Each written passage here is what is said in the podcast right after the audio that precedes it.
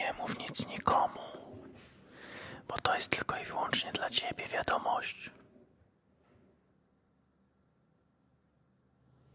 No dobra. Chciałeś się, kuszalku, dowiedzieć, jak to jest przetrwać noc, gdy na zewnątrz jest zimno. A tak sobie po prostu posiedzieć.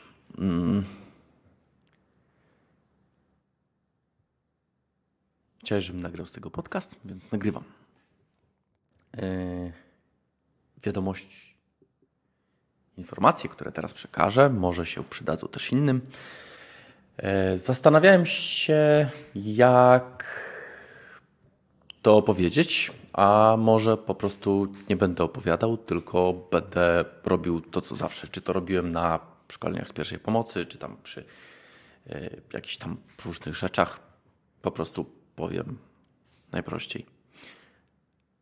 Sam zacznij, sam spróbuj. Nie wiem, czy masz do tego warunki, czy... Wiem, że wcale nie tak w Polsce prosto jest z ogniskiem.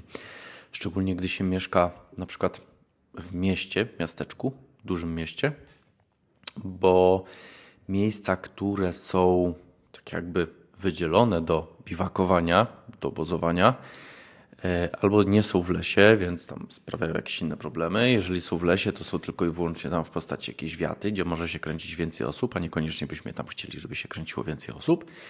No a w samym lesie wiadomo, nie wolno używać otwartego ognia, czyli na przykład rozpalać ognisk. Ogólnie w lasach należących do lasów państwowych jest zakaz biwakowania poza tam wyznaczonymi miejscami, ale to i tak biwakowanie się sprowadza do tego, że nie wolno rozpalać ognisk poza miejscami właśnie wyznaczonymi do tego, czyli typowymi paleniskami, które zostały przez te lasy państwowe przygotowane. Ale można spróbować pogadać na przykład z kimś znajomym, kto może ma dom, chociaż z tego co kojarzę, to chyba masz dostęp do takiego domu, to może po prostu zamiast pytać, jak to jest przetrwać całą noc, to idź tam za dom, przychodzi sobie w miarę ciepło dupę, bo teraz jest dosyć chłodno, rozpal ognisko, tak, za domem i spróbuj wysiedzieć całą noc do rana. Może to się wydawać nieco śmieszne, nieco dziwne, po co tak biwakować pod domem. Ale chyba w cudzysłowie wychodzić ze swojej strefy komfortu najbezpieczniej jest w takich kontrolowanych warunkach, więc jeżeli chcesz spróbować zobaczyć, czy twój sprzęt się do czegoś nadaje, czy w ogóle ten sprzęt, który posiadasz, jest wystarczający do tego, żeby nie zmarznąć zbyt mocno w dupę, to właśnie najlepiej jest go spróbować w kontrolowanych warunkach, czyli tam, gdzie możesz sobie właśnie w każdej chwili zgasić to ognisko, olać je, wylać się na nie i po prostu wrócić do domu, do ciepłego łóżka. Po drodze zaliczając jakiś ciepły prysznic. Tak.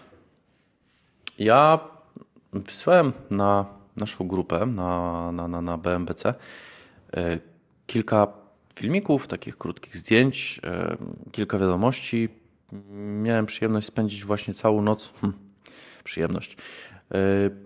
gdy temperatura lokalnie spadła nad ranem do minus 13 stopni i troszeczkę wiało. Tak, to było dosyć ciekawe doświadczenie.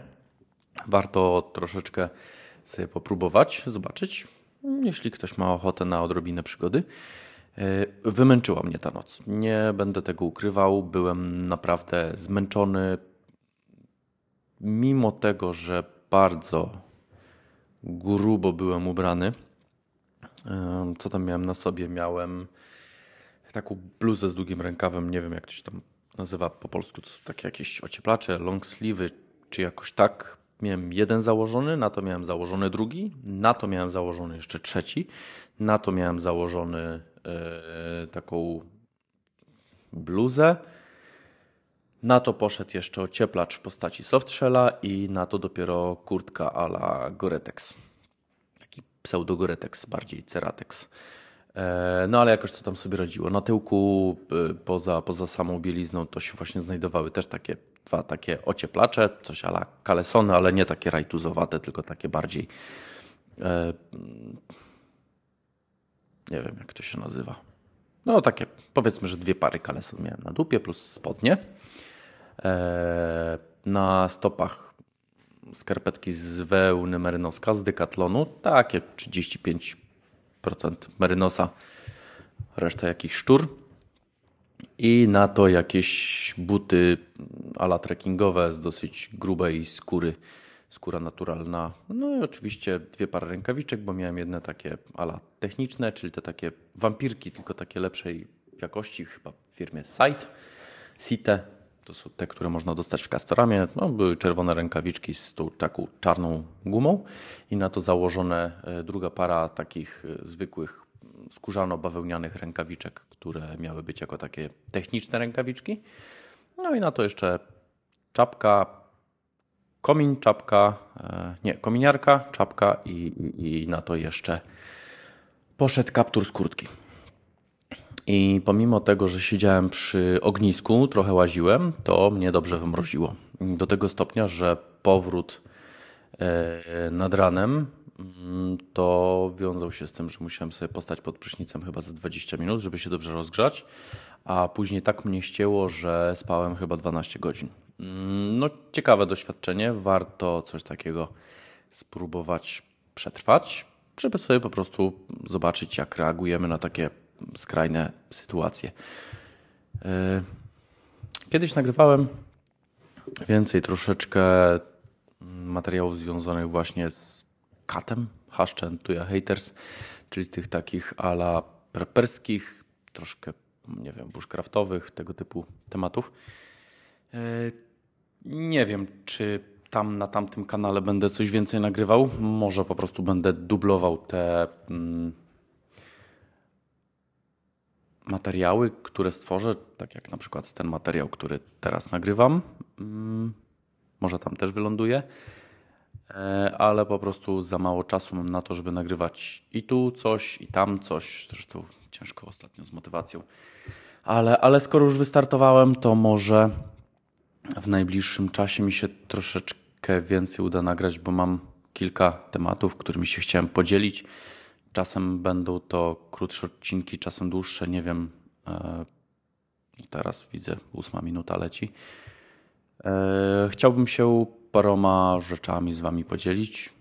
Dzięki za motywację do tego, żeby mi się chciało dalej nagrywać. Różnie mi to z tym wychodzi. Teraz to w sumie bardziej jako wiadomość głosowa idzie, aniżeli taki chyba pełnoprawny podcast. No ale może się to do czegoś komuś przyda.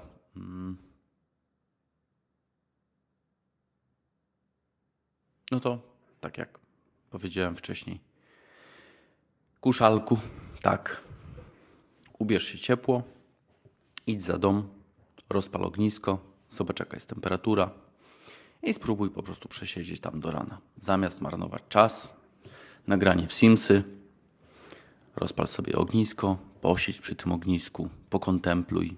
Możesz sobie posiedzieć na BMBC w międzyczasie, porozmawiać z nami, podzielić się, jak bardzo ci jest zimno. Daj w razie czego namiar, gdzie jesteś, żebyśmy mogli karetkę do ciebie wysłać, gdyby cię tam hipotermia dopadała. I pamiętaj, jeżeli jest zimno na zewnątrz, a ty zaczynasz się rozbierać, bo myślisz, że ci jest gorąco, to jest to już pierwszy objaw 1. stopnia hipotermii.